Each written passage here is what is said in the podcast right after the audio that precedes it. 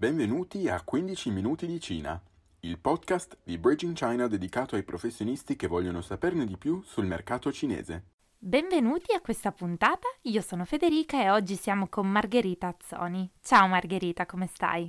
Ciao Federica, sto molto bene e grazie, sono molto contenta di poter chiacchierare con te oggi. Dunque, oggi è il primo giugno e in Cina, così come in molti altri paesi del mondo, è la festa dei bambini. Questa festa, in cinese Art on Die, è stata istituita nel 1949 dalla Federazione Democratica delle Donne come giornata internazionale per la protezione dei bambini e la Cina si è unita alle celebrazioni sostituendo la data precedentemente stabilita del 4 aprile. Si tratta di una festività sentita che mira ad accentuare l'importanza sociale ed economica rivestita dai nuovi nascituri che, come ci spiegherà a breve Margherita, ormai scarseggiano. Prima di iniziare vi presento la nostra ospite Margherita, che sarà già conosciuta tra i lettori del nostro blog poiché è autrice di diversi contenuti. Margherita si è laureata in Language and Management to China all'Università Ca' Foscari di Venezia con una tesi magistrale sull'evoluzione dei processi di policy making nelle politiche di pianificazione familiare in Cina. Attualmente lavora a Torino in un'azienda di import-export strettamente connessa al mercato cinese. Grazie Margherita per essere con noi oggi. Grazie a voi per avermi invitata. Dunque, aprirei questa nostra chiacchierata con una notizia abbastanza fresca, la pubblicazione dei risultati del settimo censimento della popolazione cinese lo scorso 11 maggio. Quali sono i risultati più rilevanti di quest'ultima indagine condotta nel 2020 rispetto all'ultima del 2010? Sono stati rilevati grandi cambiamenti? Ma senz'altro, trattandosi di un censimento che viene condotto a scadenza decennale, ci sono stati alcuni cambiamenti importanti, ma nessuno di essi, a mio parere, è da considerarsi imprevedibile. Anzi, i cambiamenti evidenziati dal censimento sono coerenti con un trend demografico ormai potremmo dire consolidato. I risultati più importanti sono senz'altro che la popolazione cinese, al contrario di quanto pronosticato da certi osservatori come il Financial Times, continua a crescere assestandosi ad un numero totale di 1 miliardo 411 milioni e 78 mila persone. Quindi rimane la popolazione più grande al mondo anche nel 2020. L'incremento medio annuo, che però è il dato importante a cui fare riferimento, è ai minimi storici, quindi è una popolazione che è cresciuta solo dello 0,53% ed è quindi destinata a contrarsi presto, si presume tra il 2022 e il 2027. Una evidente conseguenza di ciò è che la popolazione cinese è sempre più vecchia, infatti il censimento ha evidenziato un aumento della fascia anziana della popolazione, quindi gli ultra sessantenni, di 5 punti percentuali e mezzo e un calo importante della fascia produttiva che va dai 15 ai 59 anni quasi del 7%, quindi un dato che comunque desta preoccupazione. Poi ci sono altri importanti risultati che riguardano per esempio la composizione dei sessi eh, con una progressiva normalizzazione del rapporto tra maschi e femmine in Cina, un costante incremento eh, della concentrazione di cinesi nelle aree della costa orientale, quindi anche nelle grandi città. Pensiamo che il 60% della popolazione cinese si concentra tutta nelle aree urbane che sono cresciute del 14%, con un conseguente aumento quindi anche anche della cosiddetta uh, floating population, cioè la popolazione che diciamo segue dei flussi migratori interni al paese, aumentata di oltre il 70%. Infine, un altro dato importante è un miglioramento del livello di istruzione della popolazione cinese con più di 15.000 laureati su 100.000 persone e un calo dell'analfabetismo anche importante dal 4 al 2,67%. Molto interessante. Vorrei soffermarmi sul fatto che è stata rilevata una crescita lenta della popolazione, come hai detto tu una crescita media annua ai minimi storici, circa lo 0,53%. Un dato questo che sembra preoccupare sempre di più il governo cinese. Sulla base delle tue ricerche, potresti aiutarci a capire a cosa sia dovuto questo calo?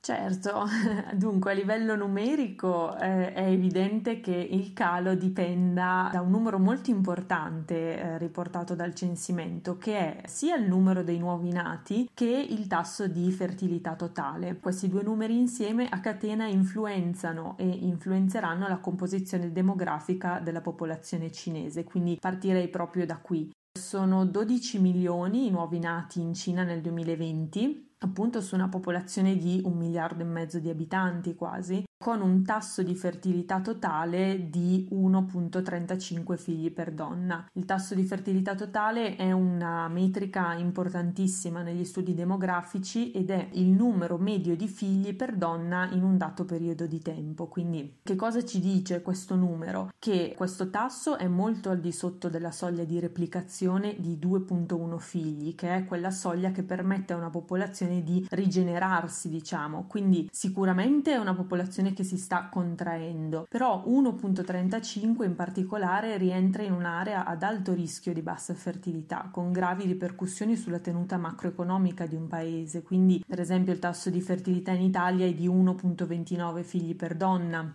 un numero che poco si discosta da quello cinese e pensiamo che il nostro paese è considerato un paese in crisi demografica da molti anni. Quali sono le cause che stanno dietro a questo fenomeno? Sicuramente molte, tante sono anche in comune con eh, il calo demografico che interessa tutti i paesi economicamente sviluppati, quindi una crescita economica, un aumento del benessere materiale delle famiglie, maggiori possibilità di istruirsi, di formarsi professionalmente, un aumento nei costi per il sostentamento dei figli. A queste cause ovviamente sono connesse anche cause culturali quindi eh, un minore ruolo sociale della famiglia in favore di un maggiore desiderio di realizzazione individuale, maggiore equità tra uomini e donne anche, quindi un pari opportunità per, per le donne che tendono a ritardare un'eventuale gravidanza per perseguire altri obiettivi, obiettivi personali oltre a tutte queste cause che appunto sono cause tipiche diciamo dei cali demografici in tutto il mondo, la Cina ha una particolarità che è importante sottolineare di carattere normativo.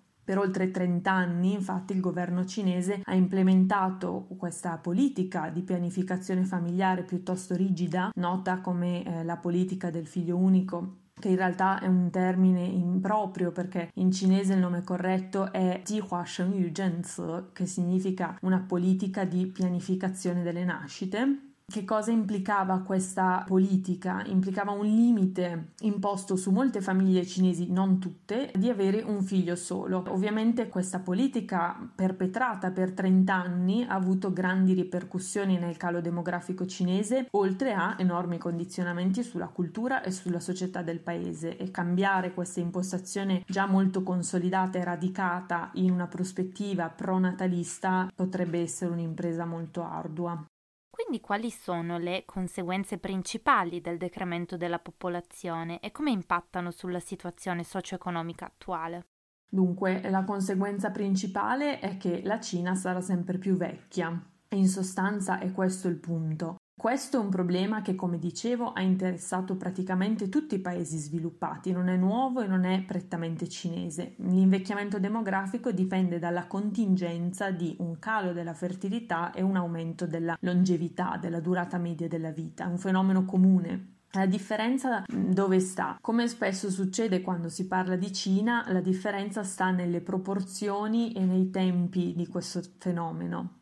Tendenzialmente questo è infatti un processo graduale e un tasso di fertilità basso viene raggiunto quando una società gode già di un certo benessere economico. Invece in Cina il calo del numero di nascite è arrivato quando il paese aveva un livello di reddito ancora basso. Quindi anche oggi in realtà se ci pensiamo il reddito pro capite annuo cinese è di poco più di 10.000 dollari, quindi è un benessere economico molto al di sotto della soglia di certi paesi sviluppati come gli Stati Uniti o anche l'Europa. Quindi questo è successo dal punto di vista dei tempi e rispetto alle proporzioni dobbiamo eh, immaginare questo. Noi abbiamo ultra sessantenni cinesi oggi nati approssimativamente tra il 1930 e il 1960, possiamo tenere questo trentennio. Nel 65 la Cina aveva un tasso di fertilità di 6.3 figli per donna, mentre nel 93, quindi pochi anni dopo, 30 anni dopo circa, era già di 1.89 figli figli per donna, al di sotto del famoso tasso di replicazione. Se noi guardiamo proprio il grafico di questo indice, vediamo una linea in profonda discesa in un lasso di tempo relativamente breve. E la sfida qual è per la Cina? È proprio riuscire a dare sostentamento a una così massiccia popolazione anziana senza però poter contare su un ricambio di nuove generazioni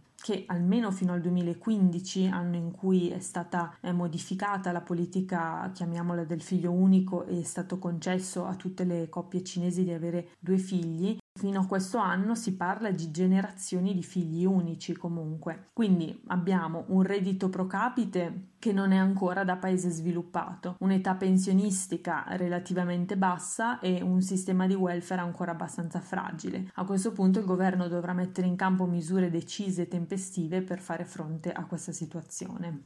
Ecco allora, come si sta preparando concretamente il governo a fronteggiare questa sfida? Ci sono già delle strategie work in progress?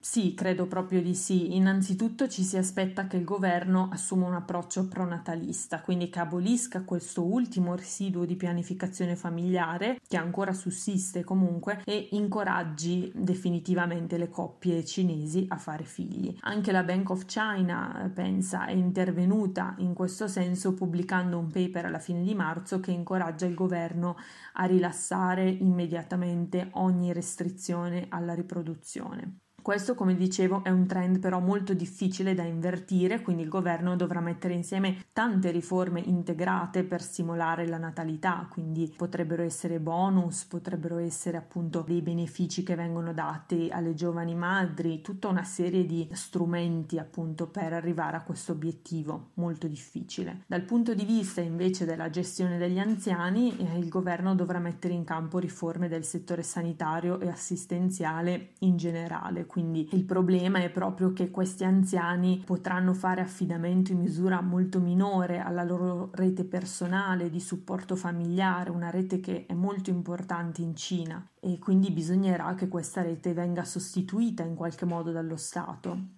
Alcuni governi locali hanno cominciato anche a riformare alcuni aspetti del sistema pensionistico cinese e si prevede anche che verrà alzata l'età pensionabile con gradualità nei prossimi anni. Certamente il fatto che la Cina sia anche sempre più istruita potrà ridefinire in generale il mondo del lavoro cinese e questa situazione potrebbe anche serbare delle opportunità per il paese. Beh, insomma, la fotografia della popolazione cinese nel 2020 rileva una società più vecchia, ma anche più affluente ed equa rispetto a dieci anni fa, in coerenza con i piani di sviluppo della leadership cinese d'altronde. Con oltre 1,41 miliardi di persone e una classe media destinata a diventare la classe più numerosa entro il 2024, con circa 560 milioni di persone, quindi circa un terzo della popolazione, secondo le stime di McKinsey, la Cina si conferma come un bacino di consumatori interessante per le aziende globali, nonché come destinazione per investimenti esteri in settori connessi alle dinamiche di cui ci ha parlato Margherita costituendo quindi una grande opportunità per quanti sapranno coglierla con gli strumenti e le tempistiche adeguate al mercato. Io ti ringrazio molto Margherita per essere stata con noi oggi. Grazie mille a voi, grazie davvero. Come sempre, per rimanere aggiornati su tematiche legate alla Cina, vi invito a seguirci sui social e se siete interessati ad approfondire argomenti che non abbiamo ancora trattato, iscrivetevi al gruppo Vendere in Cina e scriveteci i vostri suggerimenti. Noi ci sentiamo settimana prossima. 再见。再见。